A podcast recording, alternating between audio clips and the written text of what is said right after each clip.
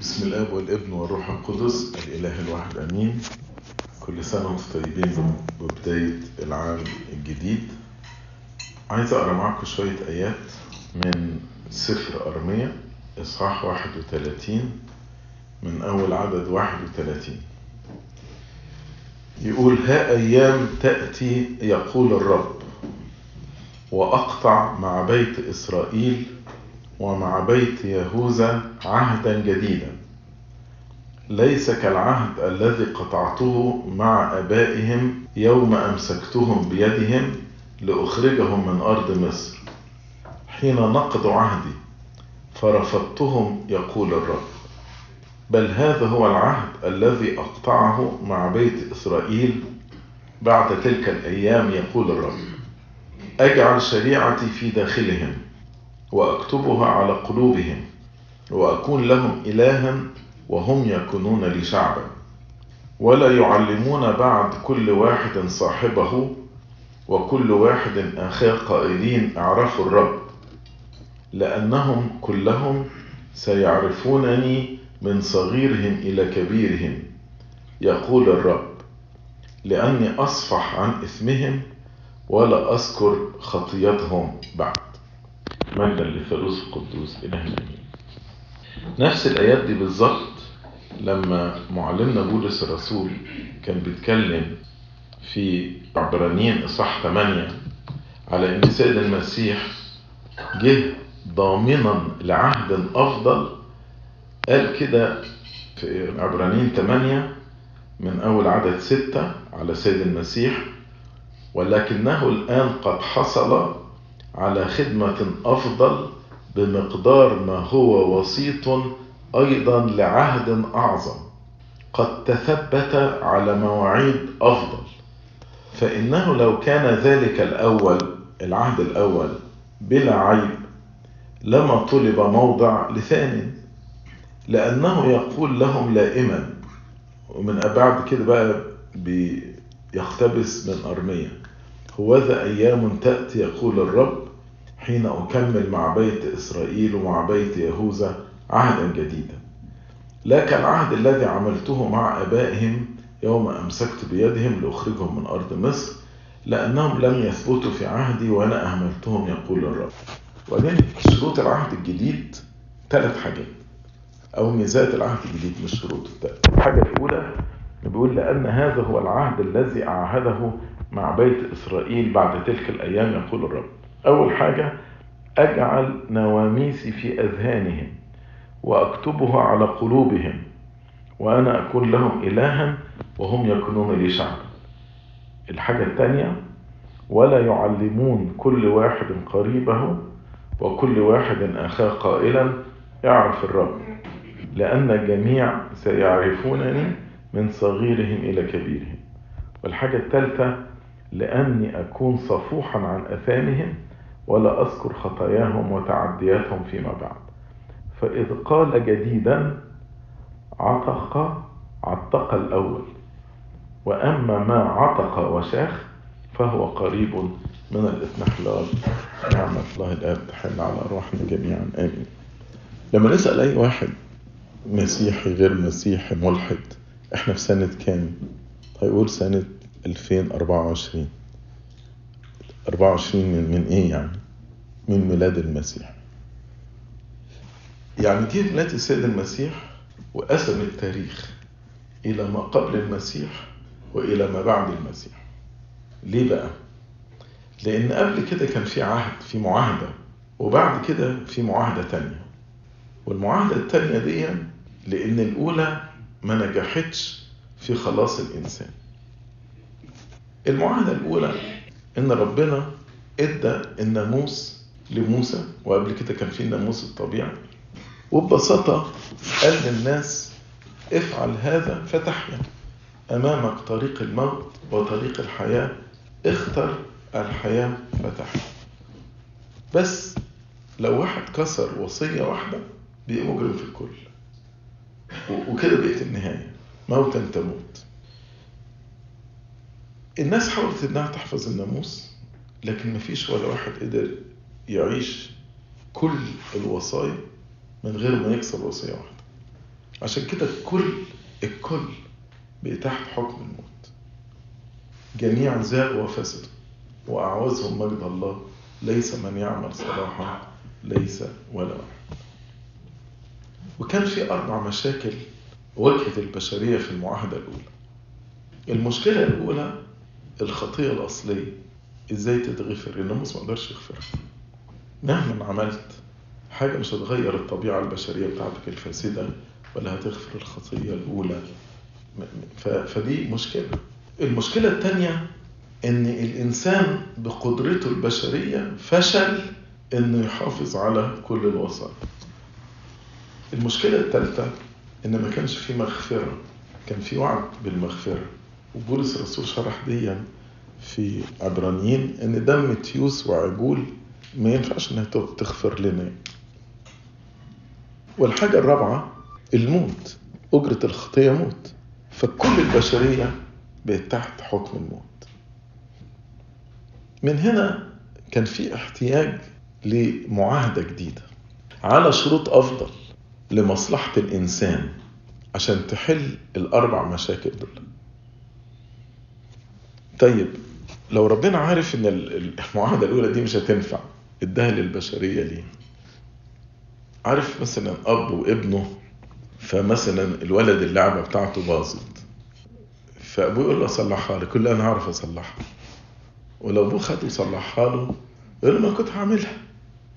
لكن لو أبوه سابه لغاية ما يوصل إلى مرحلة يقول فيها أنا محتاج مساعدة. أنا فشلت إن أنا أصلح اللعبة دي. هنا يجي الأب يتدخل.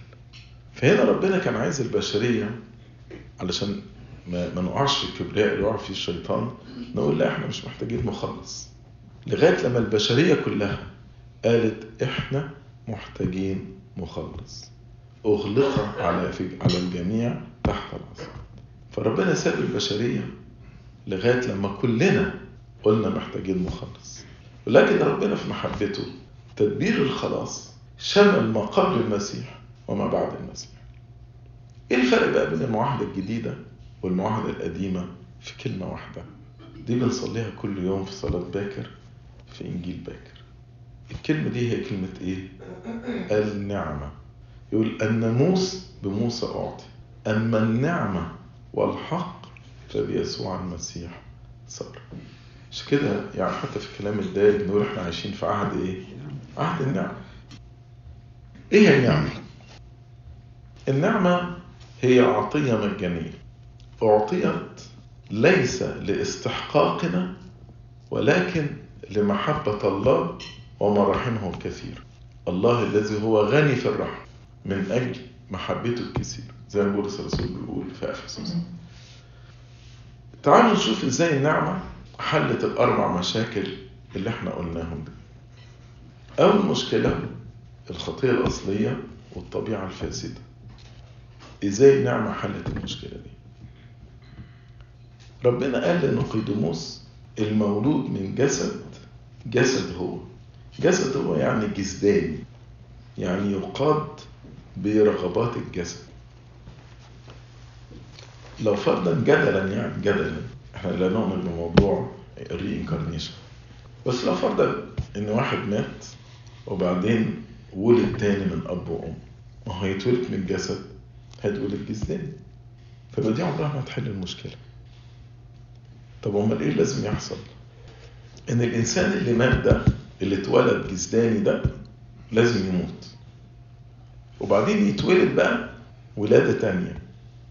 بس الولادة التانية بقى يتولد مش من جسد يتولد من روح. وهنا زي ما ربنا خلق العالم يقول كان روح الله يرف على وجه المياه. فربنا بفعاليات صليبه إدى للمياه لما يحل عليها الروح القدس مياه المعمودية إنها تدينا ولادة تانية المولود من الماء والروح. ده اللي ربنا شعره لنيقوديموس شرحه له قال له إن لم تولد من الماء والروح هتبقى جسداني لا تقدر أن تعاين ملكوت الله. لكن في المعمودية لما بتولد ميلاد تاني أنا بتولد من الروح. طبيعة جديدة. أنتم الذين قد أعتمدتم قد لبستم المسيح. يبقى هنا المشكلة الأولى اتحلت إن الإنسان اللي اتولد جسداني من الأب والأم بناخده وبيموت في مية المعمودية وبيندفن مدفونين معه في المعمودية وبيقوم خليقة جديدة. بس بيقوم مولود منين؟ من الروح. مفيش خطية أصلية بقيت طبيعة جديدة خدت طبيعة جديدة في المسيح يسوع. طيب تعالوا نفكر كده المعمودية دي نعمة ولا أعمال؟ قولوا للطفل الصغير ده إيه الأعمال اللي هو عملها عشان يستحق إن هو يولد من فوق؟ ما عملش حاجة. يبقى إذا المعمودية دي نعمة عطية مجانية. أخذنا البنوة تبني طبيعة جديدة مغفرة الخطية. بنقول في قانون الإيمان ونؤمن بمعمودية واحدة لمغفرة الخطايا. خدنا كل ده كنعمة. مجانية في مياه المعمودية يجي المشكلة الثانية إن مفيش إنسان قادر ينفذ الوصية بقوته البشرية. حتى يعني الشهوات الشبابية داود بكل طهارته وسليمان بكل حكمته وشمشون بكل قوته وقعوا فخلوا بالكم وتواضعوا لأن ربنا بيدي نعمة للمتواضعين. الإنسان بقوته البشرية مش هيقدر. الوصية زي مثلا إيه للتشبيه مثلا زي الترابيزة. دي فأنا أجيب واحد سنه خمس سنين وأقول له أنا عايزك تشيل الترابيزة. دي هيفشل مش هيقدر. لكن لو جبت له خمسة ستة يساعدوه يبقى هو يقدر يشيلها بمعاونة اللي معاه. دي بقى نعمة الروح القدس. عشان كده في الإنجليزي يقول على الروح القدس هيلبر هيلبر مش ريبليسر يعني he will not replace me but he will help me. فالروح القدس بيبكتني على خطية وعلى بر وعلى دينونة. الروح القدس بيقدسني. الروح القدس بيعزيني. الروح القدس بيعلمني. الروح القدس بيسندني بيرشدني بيقويني. ففي العهد الجديد لأن أنا متكل على نعمة الروح القدس مش متكل على مقدرتي البشرية من هنا أقدر أقول مع القديس يوحنا ونحن نعلم أن وصاياه ليست ثقيلة ليه بقى وصاياه ليست ثقيلة؟ لأني متكل على نعمة الروح القدس طب إيه فائدة الموضوع اللي أنا بقوله ده؟ لأن لسه في ناس لغاية النهاردة في جهادها الروحي بتجاهد حسب المعاهدة الأولى بقوتها البشرية مش بنعمة ربنا. ده اللي خلى مارس يقول الذي يظن أن هناك طريق آخر للتوبة غير الصلاة فهو مخدوع من الشياطين. إزاي هجاهد وإزاي أنتصر من غير نعمة ربنا؟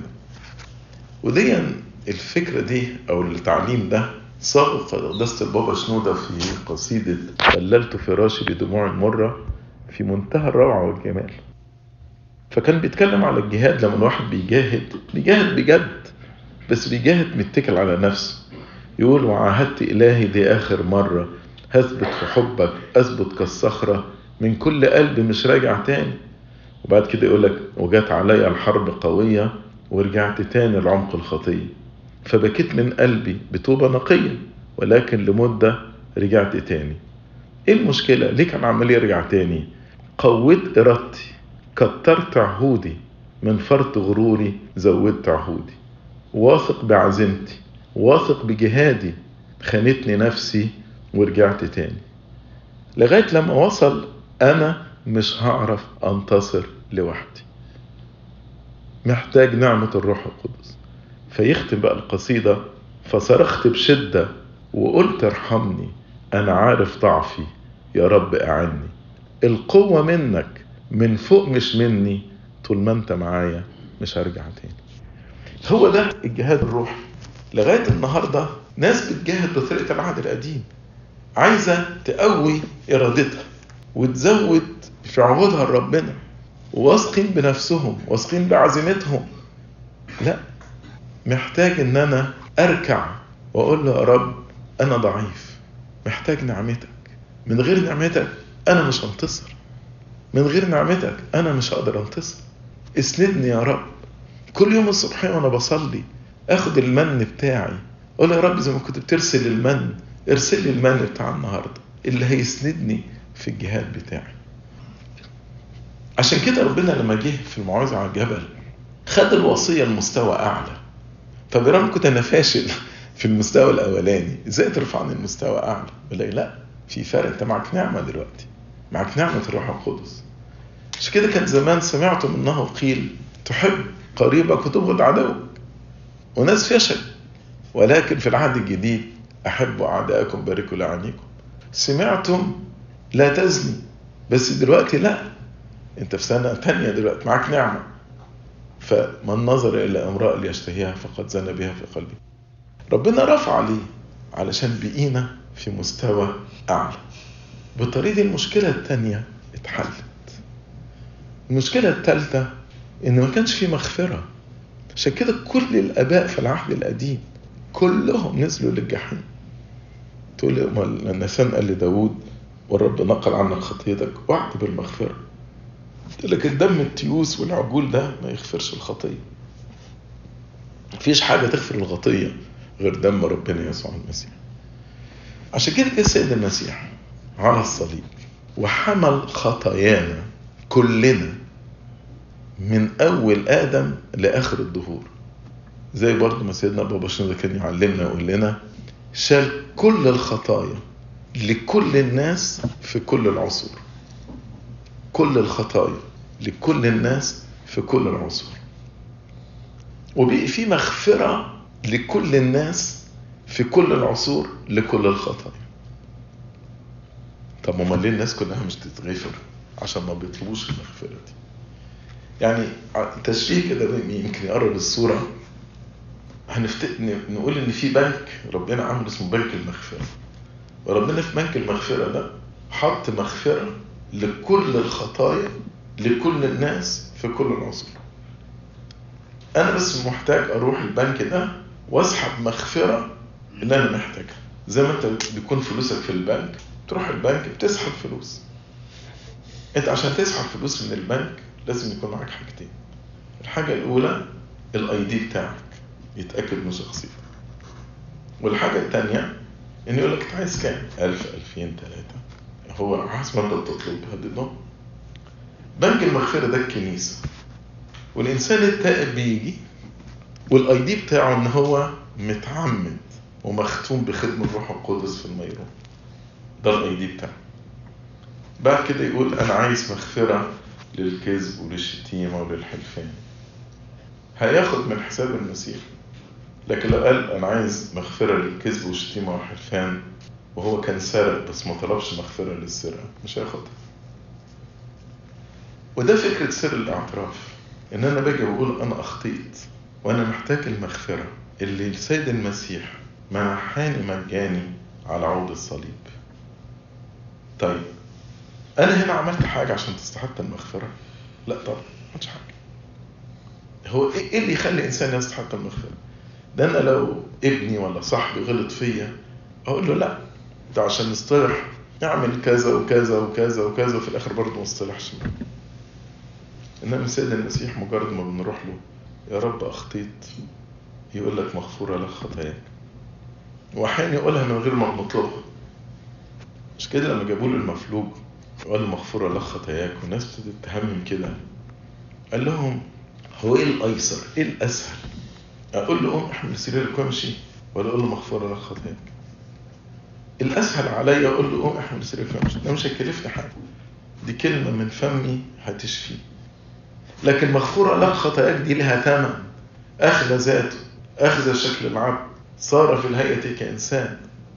واحتمل ليس له أين يوضع راسه وإهانات وصليب واطاع حتى الموت موت الصليب. بطرس يقول اشتريتم بثمن مش بفضة ولا ذهب ولا حجر كريم بل دم حمل بلا عيب دم المسيح. فمغفورة الله خطايا ليها ثمن وأنا باخدها مجاني. يبقى اذا المشكلة الثالثة برضو دي نعمة.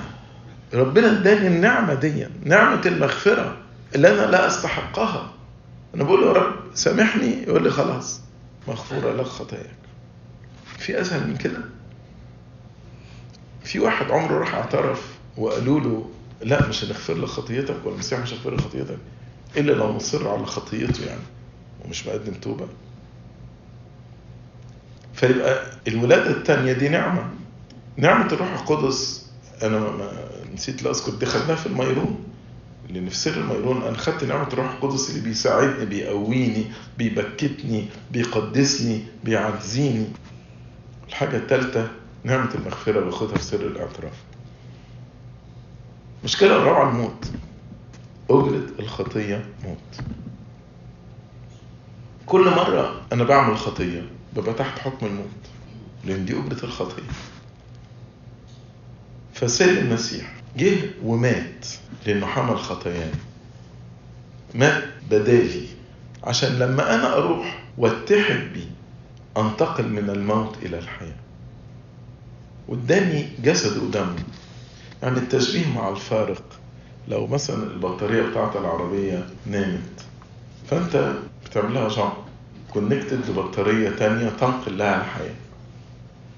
فأنا باجي للمسيح. في سر الإفخارستية أنا ميت تحت حكم الموت. أبونا بشوي كامل له تعبير إن دي عملية نقل دم. فبقول له يا رب أنا تحت حكم الموت.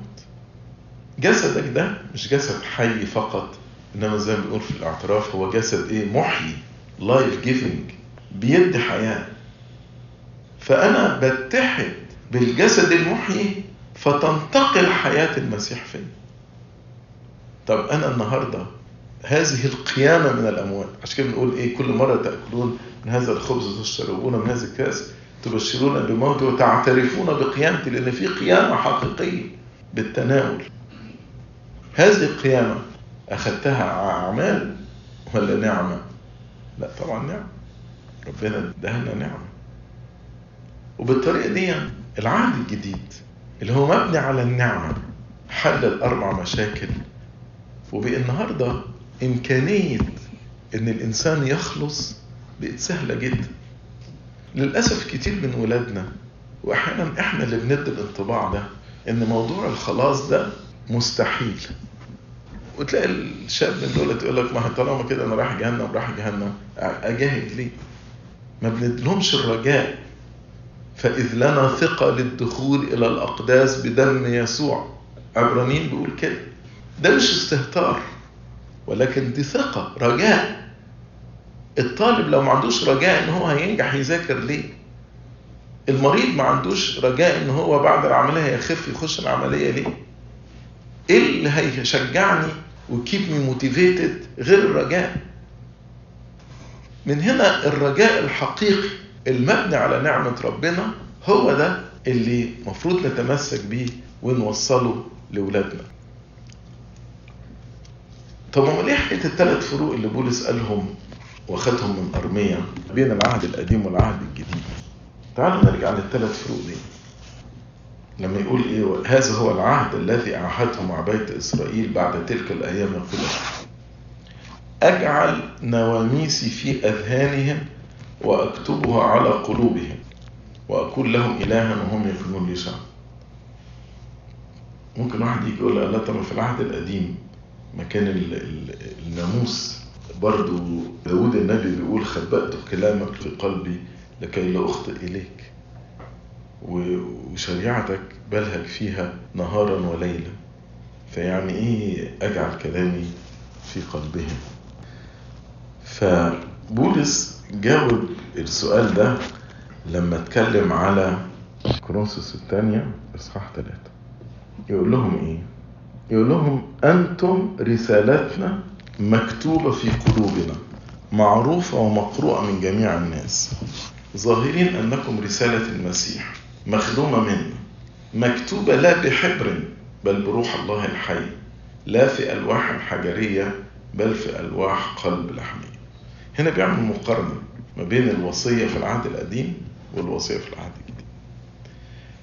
ربنا لما ادى موسى الوصية اداها له في لوحين من الحجر ليه؟ عشان قلبنا كان قاسي. البشرية كلها قلبها كان قاسي. فالوصية أكنها مكتوبة على لوحين من الحجر. لو أنت عندك حتة حجر كده هنا والوصية دي زي السهم أمضى من كل سيف ذي حد وبعدين جبت سهم أو سيف ورميته على الحجر. إيه اللي هيحصل للسيف؟ هيتكسر طيب لو عندك حتة لحم لأن ربنا قال لنا وأخذ منكم القلب الحجري وأعطيكم قلب لحم. فلو في حتة لحم وبعدين جبت سيف ورميته عليها it will pierce. يقول لك فلما سمعوا نخسوا في قلوبهم. تغيير القلب من قلب حجري لقلب لحمي ده عمل إيه؟ نعمة الروح القدس. وده اللي قاله هنا. أنتم رسالة المسيح مخدومة منا مكتوبة لا بحبر بل بروح الله الحي. دي النعمة. لا في ألواح حجرية زي اللي خدها موسى بل في ألواح قلب لحمي. فيبقى لما بولس الرسول وأرمية اتكلموا في العهد الجديد وقال إن أنا هكتب الناموس على قلوبهم عايز يقول إن القلب هيبقى قلب إيه؟ قلب لحمي. مش هتيجي الوصية للقلب القاسي وتتكسر لكن تيجي الوصية وتنخس القلب. فلما سمعوا نخس في قلوبهم. دي أجعل نواميس في أذانهم مكتوبة على قلوبهم. ودي تحل مشكلة. يقولوا ما ربنا قال موسى أعطاهم كتاب طلاق من أجل قساوة قلوبهم. ما تدونا طلاق بسبب قساوة القلب. ما هو ربنا قاله لا في فرق كبير. في العهد القديم كان قساوة القلب كل واحد عنده قلب قاسي كل واحد لأن غياب النعم. إنما في العهد الجديد القلب لما بيبقى قاسي لأن الإنسان بيرفض عمل النعم.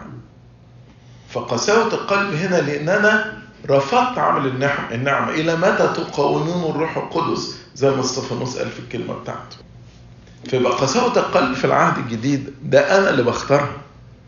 لكن عندي إمكانية إن قلبي يبقى قلب لحمي لو خضعت لروح الله الحي اللي هينزع القلب الحجري ويديني قلب لحم.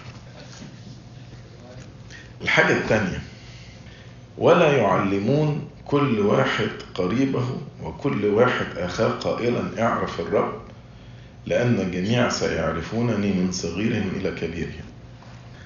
في القطمارس التشكيل مع في نقطة غايبة وبعدين مش مكتوبة قريبة ومكتوبة ابن مدينته يعني في القطمارس حسب الترجمة القبطية ولا يعلمون كل واحد ابن مدينته. فعند ابن في نقطتين بدل نقطة واحدة. فمثلا 90% من الشمامسة لما بيقروا يقروها ولا يعلمون كل واحد أين مدينته. أنا مش عارف مدينته فين. مش عارف إزاي تمشي مع العهد الجديد يعني. Anyway. فهي ولا يعلمون كل واحد ابن مدينته قائلين.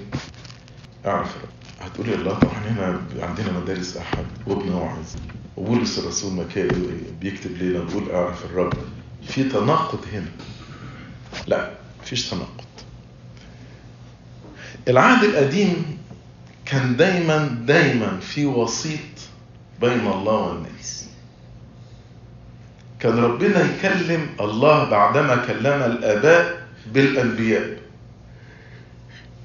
ده حتى لما الناس وقت موسى قربوا للجبل ولقوا النار والبرق والرعد قالوا لا لا, لا إحنا هنموت.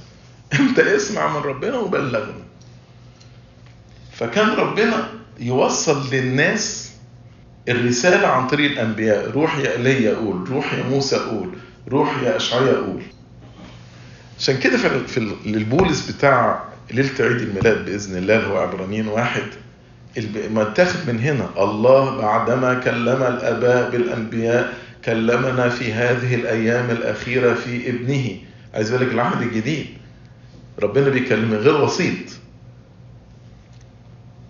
وكان الناس تكلم ربنا عن طريق الكاهن. يعني الكاهن ياخد رسالة من الناس لربنا. يقدم ذبائح عن الناس. وفي وربنا يكلم الناس عن طريق النبي. ففي وسيط رايح ووسيط جاي. الكاهن بينقل من الناس لربنا والنبي ينقل من ربنا للناس.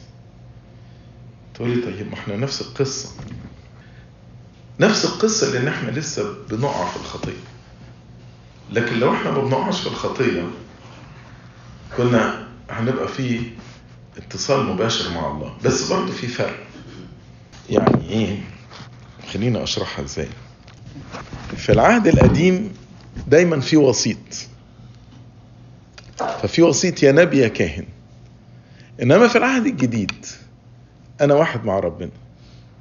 لما بقع في خطية الخطية بتفصلني. طب لما بروح أعترف أو الخادم بتاعي في مدرسة الأحد بيكلمني على التوبه بيعمل إيه؟ ما بيبقاش وسيط in the middle إنما بي reconnect me مع ربنا. وده اللي بولس اللي قال نسعى كسفراء عن المسيح تصالحوا مع الله. فيبقى اذا ما فيش وسيط بين الله وبين البشر. بالعكس ده إحنا خدمتنا خدمة المصالحة. I reconnect الناس مع ربنا. دي خدمة المصالحة. ده اللي بيخلي الأب الكاهن يترسم بعد صلاة الصبح. والشمامسة عشان خدمتهم خدمة المصالحة الأسقفة بترسم بعد الإبراكسيس عشان بيكملوا عمل الآباء الرسل. فدي بقى لا يعلمون كل واحد قريب وكل واحد أخاه قائلا أعرف الرب لأن ربنا ساكن فيا. روح الله ساكن فيا. وبيعلمني وبيرشدني. بس أنا لما بتمرد وبقاوم روح ربنا وبنفصل ببقى محتاج حد تاني مش وسيط إنما يصالحني. زي ما في أيوب بيقول أنا عايز مصالح يضع يده علينا كلينا الفرق الثالث إحنا اتكلمنا عليه لأني أكون صفوحا عن أثامهم ولا أذكر خطاياهم وتعدياتهم فيما بعد. فهنا الله صفوحا أثمنا ولا يذكر خطايانا لأن في مغفرة. العهد القديم كان فيه وعد بالمغفرة إنما المغفرة الحقيقية بناخدها في العهد الجديد. علشان كده ميلاد المسيح فصل ما بين زمنين. زمن قبل المسيح وزمن بعد المسيح.